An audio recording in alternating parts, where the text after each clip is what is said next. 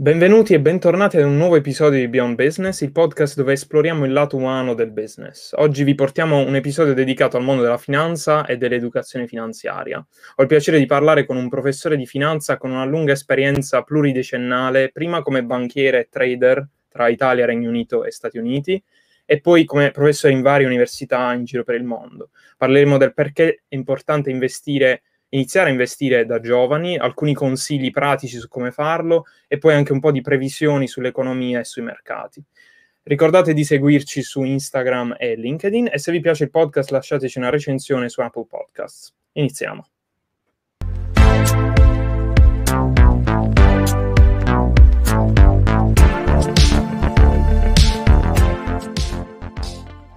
Con me oggi c'è Vittorio De Pedis, professore affiliate professor alla ESP Business School e dire- vice direttore dell'Executive MBA di Tor Vergata e ho avuto anche l'onore di essere suo studente nel corso di Corporate Finance lo scorso autunno. Buonasera professore e grazie per essere qui. Ciao Alex, grazie a te per l'invito e buonasera a tutti. Allora, eh, noi appunto abbiamo avuto modo in qualche modo di conoscerci a lezione, però eh, per i nostri ascoltatori ti andrebbe di raccontarci un attimo eh, chi sei, qual è il tuo passato, il tuo percorso di carriera e eh, di cosa ti occupi oggi. Bah, direi che questo magari non, è, non interessa tantissimo, comunque semplicemente vale quello che hai detto tu prima. Ho fatto una, tanta, tanti, tanti anni nell'investment banking e nel banking, come trader, come head of trading, eh, sono stato tantissimi anni a Londra e a New York, poi sono diventato CFO di una banca, poi di un'altra banca qui in Italia e poi mi sono messo, poi mi, so, mi sono preso il mio sabbatico vero, cosa che tanti dicono e nessuno fa, io invece l'ho fatto, mi sono preso un anno di pausa e poi eh, ho scelto una nuova strada che è questa di insegnare finanza, che mi dà un sacco di, molti meno soldi, ma un sacco di soddisfazioni. E allora a questo punto io devo togliermi, diciamo, un dubbio dalla testa che è, più una, mh, una, cosa che volevo chiederti, è se, eh, cioè quanto quello che hai vissuto a New York e, e, magari anche a Londra è simile a quello che si vede in The Wolf of Wall Street. Ah, una domanda, una domanda di... che ti hanno già fatto tante volte. Sì, però... no, è una domanda di- divertente. Allora, in parte è vero. Ehm, alcuni eccessi esistono, poi la versione cinematografica, insomma, probabilmente è esagerata. Io li, tanti eccessi li ho visti in prima persona. Devo anche dire che quando io facevo quel mestiere lì erano gli anni 90 che erano anni di eccessi perché si facevano veramente un sacco di soldi, quindi c'era, e c'era anche meno, c'era anche più gioia nel farlo sotto alcuni aspetti. E, è un mondo di forti eccessi, anche positivi, si impara tantissimo, si, si cresce velocissimi si hanno delle esposizioni, si, si, maneggiano rischi importanti, si impara velocemente a gestire difficoltà molto grosse talvolta, molto molto molto grosse, quindi bisogna rimanere molto centrati, quindi fare il Wolf of Wall Street con quelli che si drogano, ubriacano in continuazione mi sembra una, una forte eh, esagerazione. Ci sono dei film secondo me migliori che hanno riprodotto Wall Street, tipo The Big Short eh, oppure Margin Call, fatti mm-hmm. secondo me meglio, meno per il botteghino e più, per, più rappresentativi. Anche se poi sì, vabbè, Big Shot ha vinto anche molti sì. premi, però... Eh beh, un gran bel film. Mm. Comunque, non è che, che, c'è niente di falso in quello che nel Wolf of Wall Street, però sentire, ecco, per, oggi ci sono delle rubriche, per esempio, che io non seguo ovviamente perché mi scelgo eh, gli analisti che voglio seguire sui mercati, avendo la possibilità di, di capendoci qualche cosa, c'è Jordan Belfort che dà i consigli sui mercati, allora... Cioè, Ovvio. Insomma, magari tra lui e il garagista e, meglio il garagista. Eh, meglio il garagista. No, certo. comunque, um, diciamo che a questo punto, a parte questa, questa, introduzione, una cosa di cui volevo innanzitutto parlare, perché molti dei nostri ascoltatori non, magari non sanno bene di cosa si parla quando si parla di finanza, volevo chiederti un attimo se magari ci vuoi raccontare uh, come tu hai uh, vissuto cambiare il mondo della finanza quindi diciamo una sorta di breve storia, se si riesce a fare, della finanza e soprattutto qual è lo stato dell'arte della finanza oggi, quindi che opportunità ci sono, che potenzialità o rischi ci sono in questo momento. Allora, la finanza è una parola molto grossa e io ti posso dire questo, eh, dal punto di vista dell'evoluzione eh, vedo grandi evoluzioni in corso, il mondo di oggi dell'investment banking per esempio è abbastanza diverso, anche se non completamente diverso da quello in cui lavoravo io, molte cose sono rimaste le stesse, ma molte cose sono anche cambiate, la, la tecnologia è infinitamente più presente rispetto alle capacità personali. Ehm, il controllo dei rischi è maniacale, anche se non sempre invece poi riesce a, a evitare problemi gravissimi. Um, sono rimaste le remunerazioni sono anche quelle sono, sono cresciute, eh, anche se non erano basse neanche quelle di 10-20 anni fa. Eh, alcune cose sono rimaste le stesse, che sono la tensione, il desiderio di, di farne parte, di grandissima parte dei giovani che, che, a cui interessa la finanza, l'immensa competitività. Una cosa che è molto cambiata, che invece a me dispiace, è che per esempio per assumere dei giovani come voi, eh, oggi eh, è praticamente un processo che è al di fuori delle, della decisione dalle mani di qualsiasi manager. C'è una serie di processi fortissimamente strutturati eh, ci sono dei computer che leggono i vostri curriculum invece che una persona. Se io presento una persona è inutile perché tanto non c'è nessuna una raccomandazione che io la intendo in senso buono, dico mm. guarda questo ragazzo in gamba, ti faccio un favore a segnalartelo, che una volta sarebbe stata fondamentale, oggi non lo è più, eh, se non in maniera molto in, in maniera insignificante, perché è molto strutturato il processo. Eh, il, c'è il tale terrore di essere accusati di favoritismo, di eh, nepotismo, di non uh, politicamente corretto, che uno si spossessa di qualsiasi scelta. Io i miei assistenti me li sono scelti uno ad uno quando potevo ed altri li abbiamo assunti. Un, un, ricordo un ragazzo 25 anni fa lo assumemmo, lo fece assumere io in un altro dipartimento perché aveva una tale ehm, predisposizione, un tale desiderio, una tale necessità, una tale, mh, mm, come dire, una tale voglia di entrare anche per necessità che avrebbe fatto qualsiasi cosa. Io ricordo questo mi disse mi prenda, non mi paghi, mi metta lì a, mi metto a guardare quello che voi fa, quello che lei mi consente di vedere, quando giudicherà che sono capace di fare una cosa la faccio. Non mi paghi, basta che mi prenda lo prendemmo subito, è stato bravissimo, ha fatto una carriera spettacolare perché una, una persona intelligente ha quel tipo di determinazione di drive, oggi non sarebbe insignificante una presentazione di quel genere lì. Infatti ci sono dei siti che io consiglio agli studenti, anche a te se mai ti dovesse interessare, e ci sono dei siti bellissimi sui quali c'è tutto su come si fanno le interviste nell'investment banking, cosa ti chiedono, cosa devi rispondere, come si scrive un, un, curriculum, come si scrive un'email a uno che non hai mai visto, come fai a non farti mandare a cagare da uno che non c'ha tempo di vederci. Cioè, cose che quelli come me hanno imparato sulla pelle, però c'era un aspetto più personale, oggi è assolutamente spersonalizzato e è rimasto invece uguale la pressione fortissima sui risultati. Una cosa che ti dopo un po' ti spezza in due.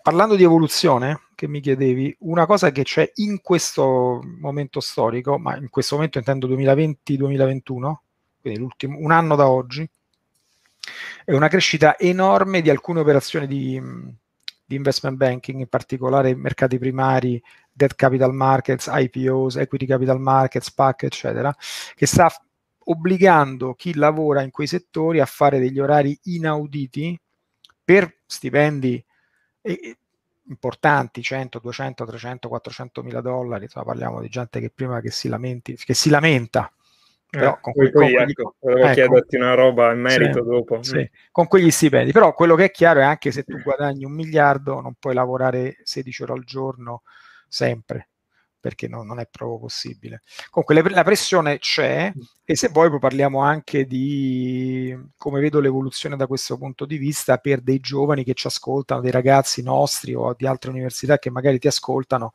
e che gli interessa entrare nel mondo della finanza e posso dire qualche cosa su quello che vedo sulle strade che ci sono in senso evolutivo. Comunque è un mondo competitivo fortissimamente competitivo come la consulenza, come altre cose. ed è competitivo sia dal punto di vista tecnico, sia dal punto di vista personale, ma soprattutto perché rispetto a anni fa, eh, già quando lavoravo io a Londra era un, un, ambiente estremamente cosmopolita, diverso e c'erano persone fortissime da mezzo mondo. Adesso ci sono persone strafortissime da tutto il mondo. Quindi tu quel posto a JP Morgan te lo devi giocare con 10.000 persone che vengono dalla Russia, dalla Cina, dall'India, da, dal Bangladesh, da dove sia, e ragazzi altrettanto in gamba e che però magari sono disposti a lavorare, a studiare 20 ore al giorno, mentre tu alla fine vuoi andare a giocare a calcetto o vuoi uscire con la tua ragazza o vuoi farti uno spritz con gli amici, quelli no, quelli studiano notte e giorno, si preparano, è, è, è, è difficile, quello che c'è nel mondo del lavoro ce l'hai anche nel mondo del lavoro alto, diciamo, all'ingresso, quindi eh, è durissima da questo punto di vista. È vero. E, ehm, facendo un attimo un passo indietro su, in, per persone che magari non conoscono bene questo settore, um, una cosa di cui appunto volevamo parlare era uh, magari iniziare, come iniziare a investire. E um, inizierei dal fare una differenza che secondo me è fondamentale, che magari diamo per scontato, però tra la figura del trader e la figura del chi investe nel lungo periodo, perché adesso eh, nelle ultime settimane e mesi abbiamo visto eh, alcuni fenomeni, ehm, parlando di Robinhood per esempio, di ehm, persone che hanno cercato di, uh, retail investors, quindi investitori diciamo eh, comuni, tra virgolette, che hanno cercato di fare trading eh, sperando un po' come giocando al, diciamo, d'azzardo, però vogliamo fare, iniziamo da fare una differenza tra il trader e l'investimento, diciamo, di lungo periodo, per poi magari iniziare a parlare di perché è importante investire. Da, sì, da sono, sono d'accordissimo. Investire e fare trading sono due cose collegate ma diverse. Io fa, faccio e ho fatto entrambe, continuo a fare entrambe, ma sono due cose profondamente differenti come approccio, come, come filosofia, come strumenti, come tecnica, come tutto. E io nei miei seminari e nei miei corsi, per esempio, di, non all'università, ma agli executives di personal investing, che sono anche molto seguiti, eh, faccio queste distinzioni e, e distingo chi, chi, volesse divertirsi a fare trading, che è una cosa che io trovo legittima e anche formativa, li, li obbligo, nella misura in cui posso, a farlo con due portafogli diversi incomunicanti, non comunicanti. Cioè in uno ci metti i soldi che puoi perdere e che diciamo li dedichi all'apprendimento personale. È come dice, invece di, di abbonarmi alla palestra mm-hmm. o al, al cineforum o al tennis club, i soldi li uso per imparare a fare trading. Quelli li puoi anche perdere. Ed è una, o, oppure giochi a poker, io non ci trovo nulla di male se qualcuno lo fa, ognuno ha le, sue, ha le sue debolezze, no? Ecco, però a poker ti devi giocare i soldi che puoi perdere, non i soldi della famiglia, ok? Quindi eh, è, la, è, lo stesso tipo di ragionamento. E quindi incoraggio chi vuole fare trading, che piace tantissimo, a, a tanta, e non solo ai giovani tra l'altro, eh, c'è gente assatanata dell'età mia che gli piace da morire, eh, però suggerisco quantomeno di tenerlo separato, in due portafogli separati che non possono in alcun modo eh, comunicare.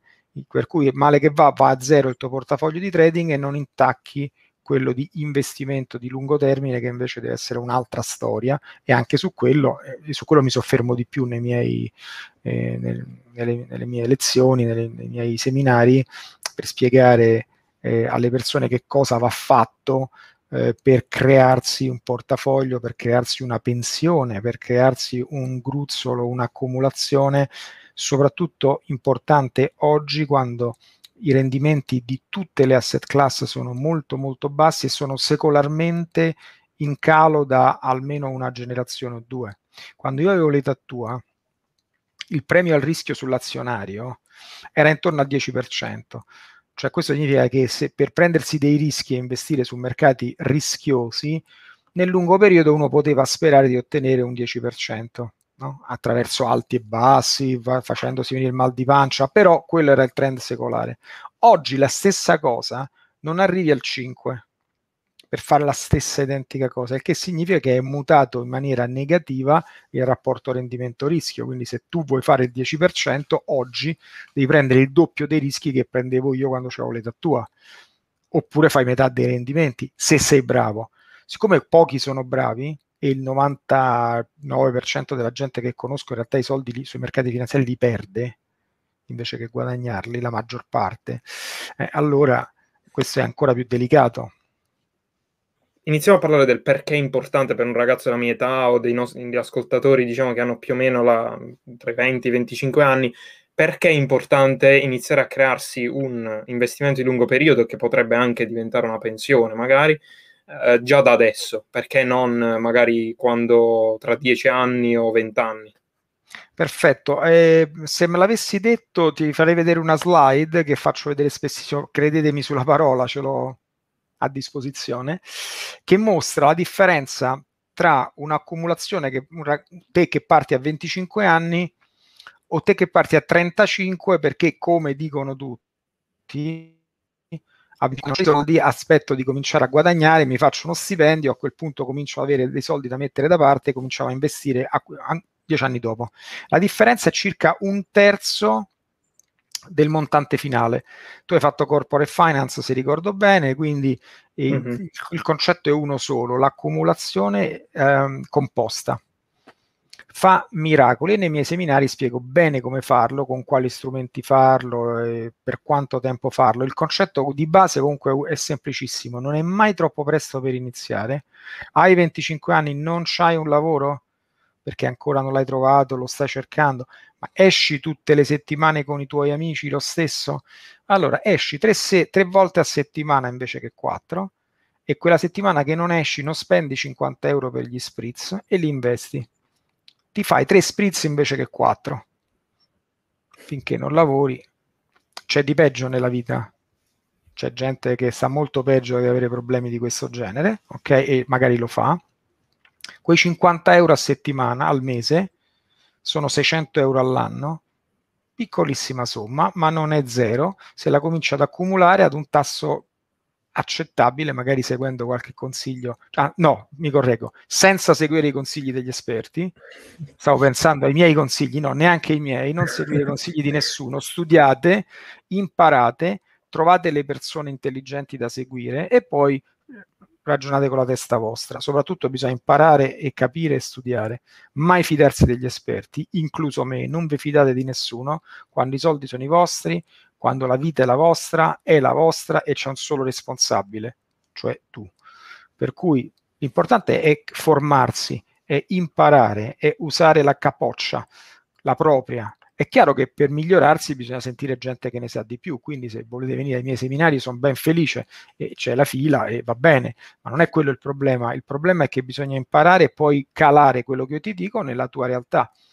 Però se sono 50 euro a settimana al mese vanno bene a 25 anni, perché sono 600 euro all'anno sono 6.000 euro per quando ne, ne hai avuti 35, che quei 6.000 saranno già diventati 10.000 con l'accumulazione. Ma soprattutto tu che hai fatto queste, questi grafichetti, queste cose, siccome la curva dell'accumulazione composta, la faccio con quest'altra mano così forse mm-hmm. si vede, no, fa questo, sì. è, è una curva esponenziale e non è una riga, è una esponenziale. Mano a mano che aumentano gli anni, quel fenomeno è come una palla di neve è l'effetto palla di neve. Quindi gli interessi sugli interessi genereranno il 90% del tuo montante finale, che può essere impressionante. Perché questo? Perché nessuno è ricco? Perché nessuno lo fa. Perché chi è, ri- chi è ricco? Chi ha ereditato da papà? Vero, ma c'è pure chi ha la testa e fa le cose. Molti hanno ereditato da papà e magari hanno meno meriti, ma ci sono anche tante persone, non tantissime, ma ce ne sono che conoscono i numeri capiscono il concetto di accumulazione composta e la seguono e lo fanno. Questo non mente, sono numeri, non è che sono opinioni di Vittorio o di Alex. Basta fare i conti. I conti si fanno al, nelle prime dieci ore della lezione di corporate finance, quando uno ha capito il concetto di accumulazione composta, che si studia in tutte le università e talvolta anche agli istituti tecnici. Poi bisogna applicarle quelle cose, bisogna farle È lì che casca l'asino, perché quando hai capito il concetto, ehm, la maggior parte delle persone che generano un reddito se lo spendono, se lo mangiano, come scusate il dialetto. È normale, perché tutti vogliamo una macchina più bella, tutti vogliamo gli sci nuovi. Va bene, mh, mm, vediamo, sono scelte, se ti puoi permettere di accumulare, di avere gli sci, perfetto, se no devi scegliere. Quasi tutti scelgono gli sci nuovi e quindi poi sottraggono all'accumulazione la sua forza. L'accumulazione non è che nasce sugli alberi, e l'accumulazione funziona se tu la fai funzionare, se tu fai funzionare quei meccanismi, allora i soldi lavoreranno per te e se non lavorerai tu per i soldi come fanno tutti che poi si lamentano di quello che fanno. Esatto, e quali sono i primi tre o quattro passi, anche due o tre, insomma, quanti vuoi, eh, che un ragazzo o una ragazza che ci sta ascoltando adesso dovrebbe fare per iniziare Vabbè, a investire? È semplicissimo. La prima cosa da fare è spendere un tot in meno di quello che entra. Possono essere 50 euro a settimana, al mese. Ok? Un, non di più, di meno. Spendere, quindi indebitarsi per andare in, in ferie è l'opposto. Indebitarsi per comprarsi la, la, macchina è l'opposto di quello che dico io. Allora, questa è la prima cosa, non basta. La seconda cosa è quei soldi, anche 50 euro al mese, investirli religiosamente in qualche cosa che rappresenti un pezzo di economia reale. Qui bisogna stare un tantinello più attenti. Se ti compri titoli di Stato non hai combinato niente. Se ti compri delle obbligazioni non hai a meno che non scegli delle cose un po' particolari, ma devi essere un po' più esperto, quindi non un principiante, non hai combinato niente. Se ti compri, come fanno tanti miei amici, hanno fatto, mi compro l'appartamento vicino all'università così lo affitto agli studenti, ecco poi arriva il Covid e non c'hai più gli studenti, però c'hai le tasse che ti si triplicano con qualsiasi nuovo governo arriva arrivi, perché tanto bisogna pagare le cose nuove che pagherete tra l'altro voi altri, anzi grazie che pagherete parte dei debiti che noi abbiamo fatto. No, mi fa molto piacere perché mi dispiace per mio figlio piccolo perché lui purtroppo lo devo, infatti ci penso io a proteggerlo, però io sono capace e tutti quelli che non sono capaci che fanno? Vabbè, voi pagherete eh, i disastri che abbiamo fatto noi di questa generazione qua, credendo, pensando ovviamente di far bene ma anzi, ma secondo me neanche pensando di far bene perché è talmente ovvio che stiamo facendo male. Che. Quindi la seconda cosa è investire in pezzi di economia reale. Che significa economia reale? Azioni, aziende, un pochino di real estate, direi, ma poca, real estate vuol dire immobiliare, ma per me immobiliare, è, chi mi conosce lo sa, è anatema, perché dipende dove. Chi conosce il mercato immobiliare sa che c'è un solo concetto, location tutto il resto è chiacchiere. Quindi se tu mi dici sì, sì, alcuni 2, 3, 4, 5 posti nel mondo, ti dico senz'altro, tutto il resto no thanks. Quindi economia reale che significa? Aziende che crescono, che esclude immediatamente tutti i sistemi economici che non crescono. Per esempio ne conosco uno, no? che sta fermo da 25 anni, quindi se tu metti i soldi in borsa italiana, sono 25 anni che la borsa italiana scende perché poi non ci investe nessuno, ma mi pare ovvio. Ma non è che scende perché l'ha deciso il signore, lo scende perché rappresenta un'economia immobile. Mm. E quindi non è che eh, va molto, ci sono delle connessioni. Tu devi investire in cose i cui earnings, cioè i cui utili nel tempo aumentino. Punto. Perché i titoli vanno dove vanno gli earnings. Punto. Quindi se non stanno qua, saranno altrove. Infatti, poi ognuno sceglie con la sua testa. Io in, in Italia non investo, in Europa non investo, rarissime eccezioni. Ma se tu investi in un mercato che sta fermo, che rappresenta un'economia immobile, cioè è, è evidente che non solo non fai una lira, ma te li portano anche via perché ti, te, li, te li mangia sia l'inflazione che il costo opportunità. Perché se investi qua non investi là. In un mondo che cresce, se tu non cresci rimani indietro Ecco perché voi dovete continuare a imparare, studiare, non dovete mai smettere di migliorarvi, perché non puoi non farlo, se no rimani indietro. Non siamo nel Medioevo, che era un periodo fichissimo, che però non c'è più, nel quale tutto stava fermo e stando tutto fermo tu, vale, tu facevi quello che faceva tuo padre, che te lo insegnava per bene e ti passava il mestiere e aveva un senso. Oggi non è così, è esattamente il contrario, quindi non potendo cambiare i tempi dobbiamo adattarci ai tempi. Quindi la seconda cosa è investire in pezzi di economia reale, tradotto in, eh, non in pezzi di carta, ma in pezzi di, di, di aziende che camminano, che crescono, che aumentano gli asset, che aumentano la produttività, che aumentano i loro risultati. È pieno nel mondo di cose di questo genere. Certo, qui ce n'è pochissime, però nel mondo ci sono. Tre, non ho finito. Quelli, quei, quei, quei, pezzi quei di, di, aziende reali pagano dei ritorni, dei dividendi, dei buyback azionari, ok? Delle, de, degli interessi, delle cose. Quei frutti invece di cambiarti gli sci, li devi religiosamente, rigorosissimamente reinvestire nelle stesse cose.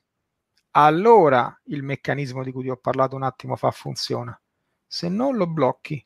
Se tu ogni volta sottrai i frutti dell'investimento all'investimento perché li spendi, sei in un regime che tu sai si chiama di capitalizzazione semplice che a noi non interessa niente perché non crea nulla. Ti serve la capitalizzazione composta per avere quegli effetti di tipo esponenziale di cui parlavamo prima.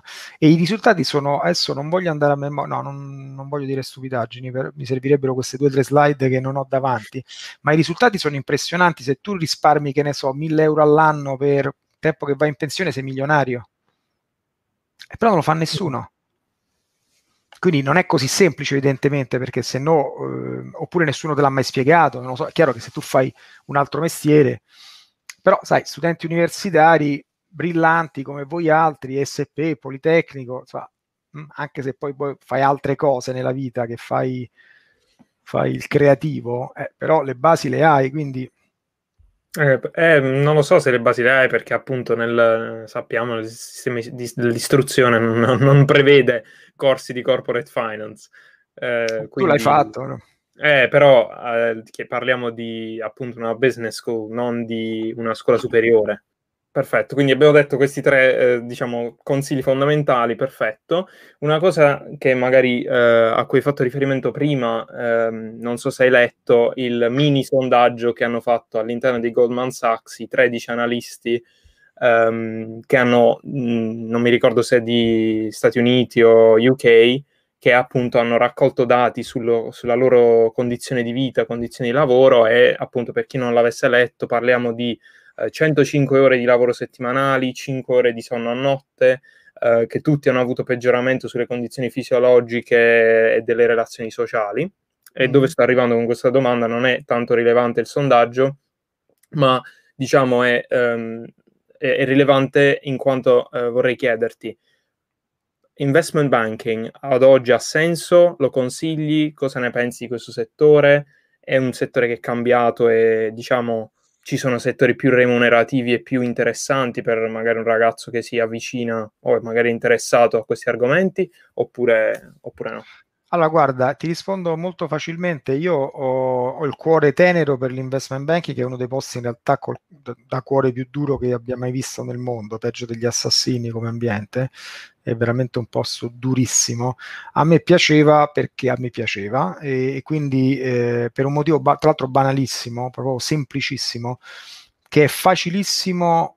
C'è un metro semplice e se volete eh, banale e grezzo, insufficiente, patetico di valutare le persone, che si vede subito quanto vale. Perché a me piace fare il trader perché se tu eri bravo facevi i soldi, se eri scarso ti mandavano via. E io ritengo che questa sia una filosofia che pur con tutte le, le, le, le modifiche del caso dovrebbe valere.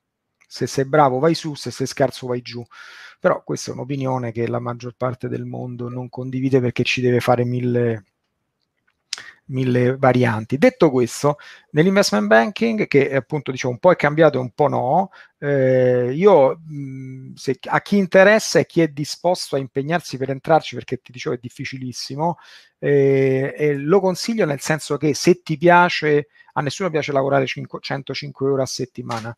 Detto questo, per quegli stipendi per un periodo di tempo, secondo me si può fare eh, e se ti lamenti ti prendo anche a calci nel sedere come qualcuno fa, però non si può dire non si può dire, io lo dico perché spero che non ci ascolti nessuno, se un, se un capo, se ci sono stati dei capi a Goldman. Sachs che hanno detto a sti ragazzi non ti sta bene, quella è la porta, e sono stati ovviamente trattati da crumiri, eh, io personalmente la penso nello stesso modo, non ti sta bene, quella è la porta, perché c'è la fila per entrare di gente altrettanto in gamba che per metà di quei soldi entrerebbe volentieri ed è brava lo stesso, ma non è questo il tema. Il tema è che nell'investment banking si impara tantissimo impara tantissimo tecnicamente, si impara tantissimo sui mercati, si impara tantissimo su te stesso.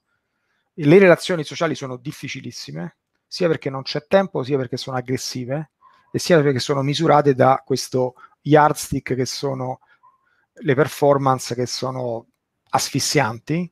Quindi è un ambiente asfissiante, è un ambiente difficile, è un ambiente competitivo a livelli inauditi. Tant'è vero che io sono stato felice di andarmene, dopo esserci stato per un bel po' di anni. Non rimpiango, cioè non ci tornerei mai, però è anche una questione d'età. Ci devi andare giovane e te ne devi andare, non dico giovane, ma a un certo momento. Però non c'è, quello che volevo dire è che non c'è più solo l'investment banking, ci sono altre strade per voi nuove cose che si sono sviluppate che sono fortissime. Il mercato dell'asset management è enorme ed è molto più grande di prima ed è molto più aperto di prima. Il mercato del private equity è infinitamente più grande e sarà ancora più grande in futuro, cioè tutta la parte non quotata dei fondi di private equity, di leverage buyout e, e ancora di più di venture capital. Ok?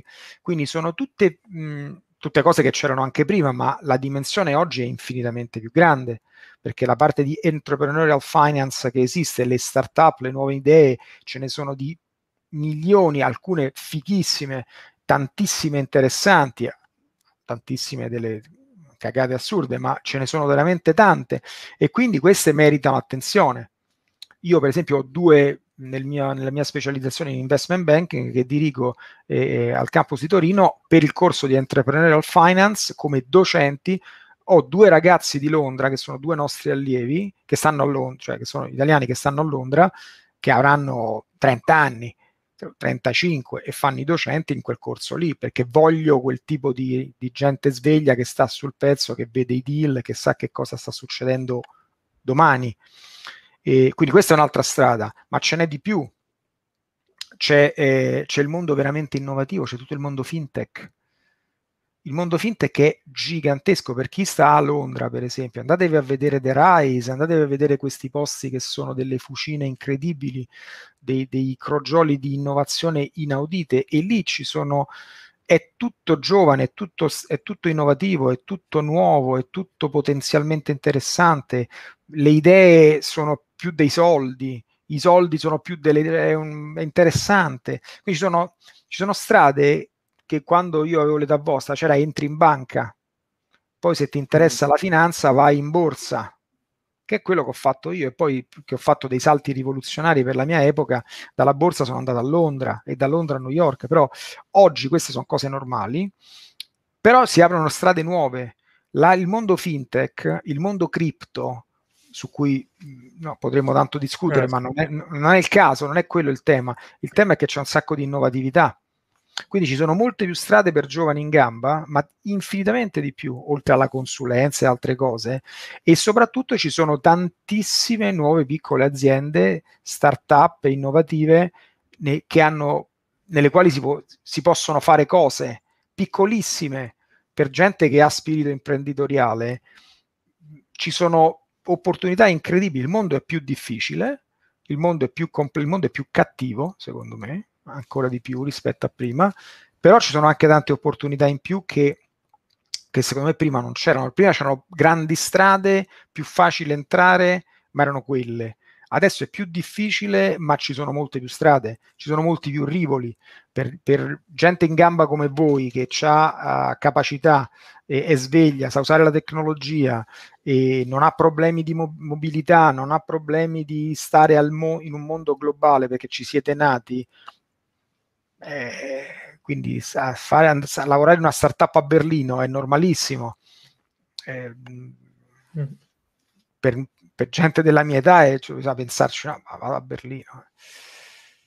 Capito? Quindi c'è, c'è molte più possibilità. Mm-hmm. Io, cioè la finanza è diventata una cosa molto più grande E poi ci sono i governi, per carità, le solite cose che c'erano che sconsiglio fortissimamente tutto ciò che è pubblico, però eh, per chi vuole, voglia crescere, però anche su questo non tutti saranno d'accordo con me. E appunto passiamo un po' alle, alle previsioni sul futuro. Cioè ci sono un paio, vabbè lei a lezione, cioè a lezione mi ci davi spesso dei, degli spunti di eh, riflessione sulle previsioni su come eh, andrà o potrebbe andare l'economia e i mercati. Quindi, Ci prendevo? Direi di sì, direi. Cioè, mi ricordo uno in particolare che era sul, um, uh, sulla decrescita del PIL italiano, che in effetti era abbastanza... Uh, le stime all'epoca erano abbastanza ottimiste e, e dicesti che era invece probabilmente sarebbe andata a ribasso. Però ecco, um, ci vuoi fare delle tue previsioni sull'andamento dell'economia italiana e poi magari europea e americana se vuoi, visto che magari Su... sono quelle che sono più rilevanti per i nostri ascoltatori. Guarda, sull'economia italiana purtroppo abbiamo note dolenti. Io a marzo, quindi un anno fa, in un podcast, quindi ci sono le registrazioni, eh, dissi che il PIL sarebbe sceso de- oltre il 10% e siamo al 10,5% certificato eh, dagli ultimi dati Banca d'Italia quando il ministro dell'economia, cioè il massimo esperto italiano, signor Gualtieri, diceva che avremmo perso un, qualche punto di PIL forse. E non siamo usciti dalla crisi perché non riusciamo ad uscire dalla crisi. Stiamo sperando come il messia, come la manna dal cielo nel recovery fund. Il recovery fund che io preve- avevo previsto sei mesi fa non sarebbe mai arrivato prima di luglio. Cominceranno forse ad arrivare i primi soldi. Ho molta più fiducia di prima su, da questo punto di vista molto limitato, cioè la capacità di attrarre fondi europei, perché c'è Draghi. Mm. Nessuno al mondo è meglio di lui a fare questo. Non esiste nessuno sul pianeta Terra più bravo da questo punto di vista. Che altra storia, dire se ci piace o non ci piace è un altro punto di vista. Ma preparare le schede per il recovery fund, tra avere Conte e avere Draghi, non so, è come parlare andiamo Totti e io che giochiamo a pallone, non è uguale, cioè non è proprio uguale. Quindi da quel punto di vista sono molto ottimista perché a Draghi sarà concesso l'inconcedibile dall'Europa, quindi porterà a casa dei soldi. Ho nessuna fiducia che li spenderemo bene, nessuna, nonostante Draghi, perché poi sono gli apparati, sono i meccanismi operativi. I nostri meccanismi operativi sono fatti per non funzionare, sono costruiti per bloccare tutto sono fatti apposta. Siamo una generazione di ignavi che abbiamo paura di prendere una decisione di spendere 5 lire perché ci sarà un magistrato che ci farà, farà un'inchiesta, perché così succede, e quindi sarà tutto fermo. Io non, non ho nessuna, nessun particolare ottimismo.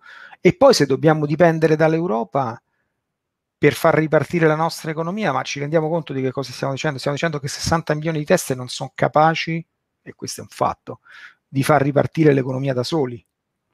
Però è un fatto, l'economia nostra non è mai più partita dai tempi della Milano da bere, metà anni 80 di Craxi, è l'ultimo periodo in cui l'Italia è cresciuta veramente, da allora non è mai più cresciuta. Io faccio, per me c'è un, c'è un watershed, un anno benchmark è il 98, dal 98 in poi scordiamoci l'Italia. Infatti, reddito pro capite, reddito nazionale ci ha superato la Corea, reddito pro capite ci stanno superando tutti, ci ha ripreso gli odiosi, gli odiati polacchi che ci lavavano i vetri quando io avevo l'età tua, hanno delle istituzioni, delle, delle università eccezionali e tu raccogli quello che semini, se non semini niente, se semini sabbia negli ingranaggi, gli ingranaggi si fermano. Quindi non ho nessuna fiducia nell'economia italiana. In più c'è un altro aggravante che, eh, che chi fa le regole, il, io lo dico sempre, poi l'ho detto forse pure a voi, non, non necessariamente mi, eh, nessuno deb- deve essere d'accordo con me. La, la, società moderna non si divide più in destra, sinistra, nord, sud, bianchi e neri, ricchi e poveri, la società si divide in categorie protette e categorie esposte.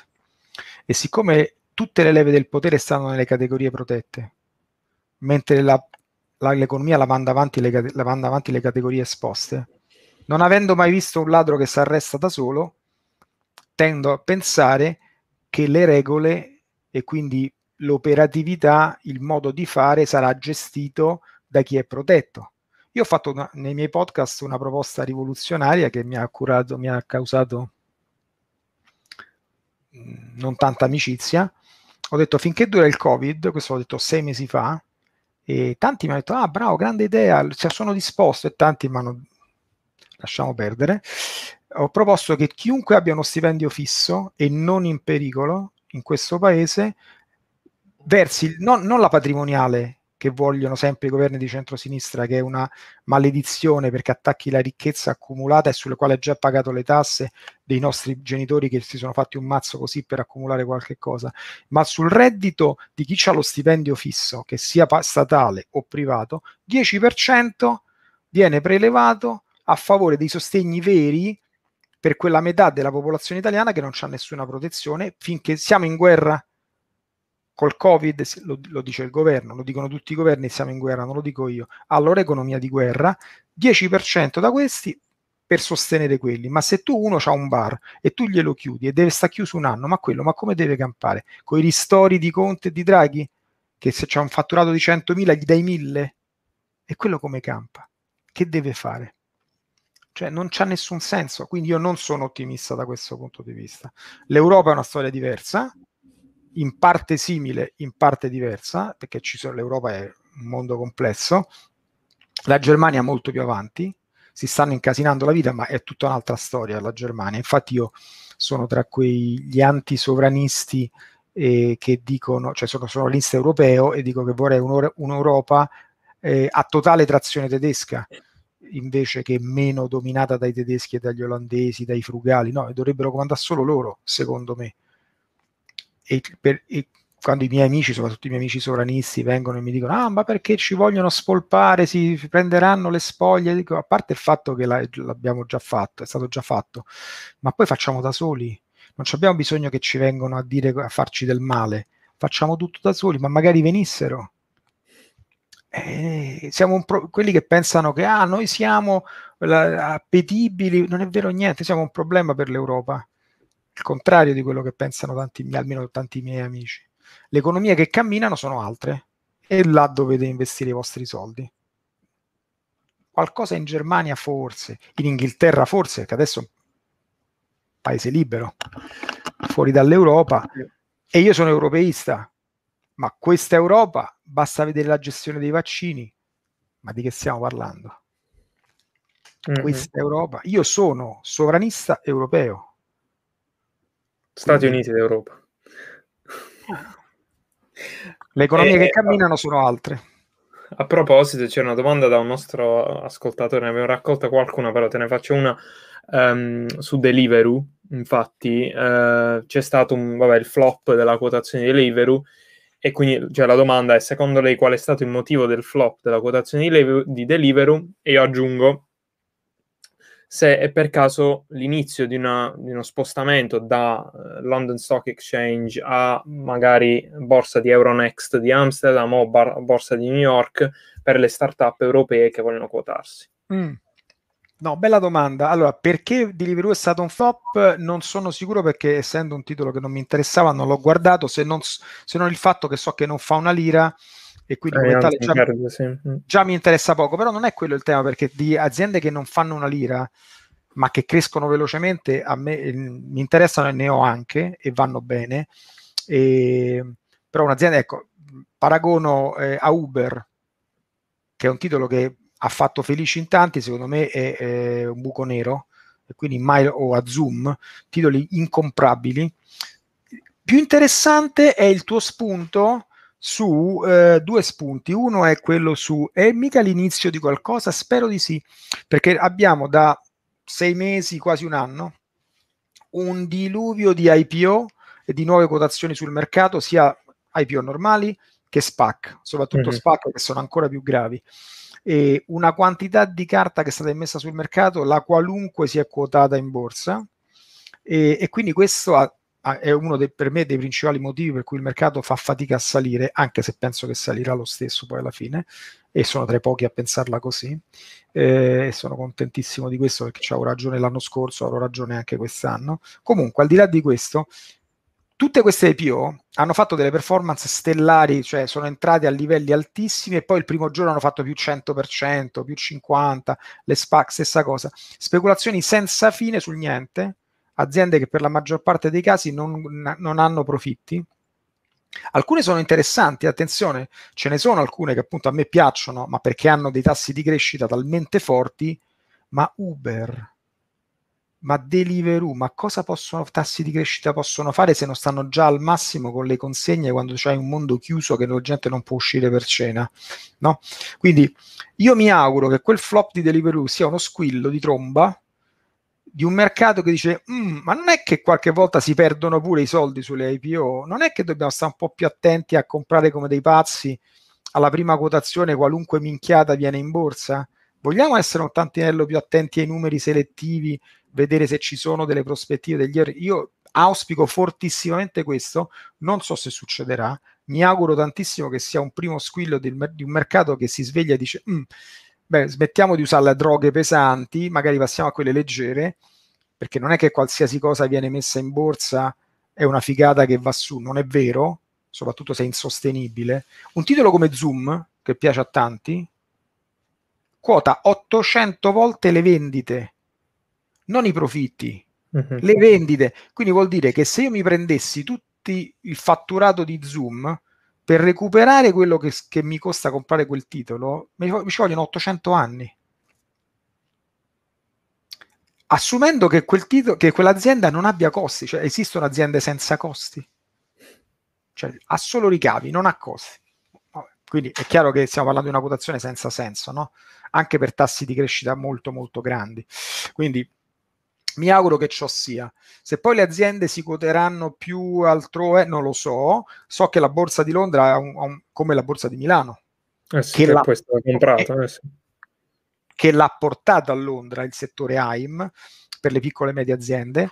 E, e se si quoteranno più a New York altrove non te lo so dire, e più sono piccole più dovrebbero essere sui mercati locali, evidente, però il mondo è globale, quindi vedremo che cosa succede. Da questo punto di vista io mi pongo poco il problema perché le aziende, le aziende europee non le, le guardo poco, quindi... Va bene, dai, allora visto che siamo in chiusura, eh, se vuoi lanciare un messaggio di dove ti possono ascoltare o seguire i nostri ascoltatori, eh, se hai qualche post in particolare. Guarda, ci sono innanzitutto per se quelli di voi si vogliono divertire con la saga di GameStop, che è stata molto, molto istruttiva. Io ho, fatto la, ho, se, ho sezionato che cosa è successo e trovate una conversazione col professor Rattalino su questo tema nel sito dell'SP e un'altra di un'oretta dove la spiego, quella un po' veloce, un po', eh? e ne trovo una di un'oretta invece con i miei amici di, dell'Executive MBA di Tor Vergata su, credo che sia sul sito dell'Executive MBA appunto di Tor Vergata, quella più lunga, se no io normalmente parlo anche, eh, oltre a scrivere sulle mie chat e su altre, non vorrei fare, starmi a fare pubblicità, c'è un sito che si chiama Cultura Europa, eh, Cultura col K, dove mi ospitano in una, in una in una rubrica che si chiama Economia senza mascherina, è un sito ovviamente non conforme, quindi non lo consiglio a chiunque abbia inclinazioni diciamo, politicamente corrette, quindi eh, lasciate perdere, non è il caso, ecco. Siccome io sono uno che parla chiaro e non, a questa età me lo posso permettere, eh, non, non, va bene a tutti, ecco, non, non, non per tutte le stagioni. Perfetto, allora grazie mille per il tuo tempo, è stato un piacere chiacchierare con te. Grazie Alex. E ci Grazie a tutti. Presto.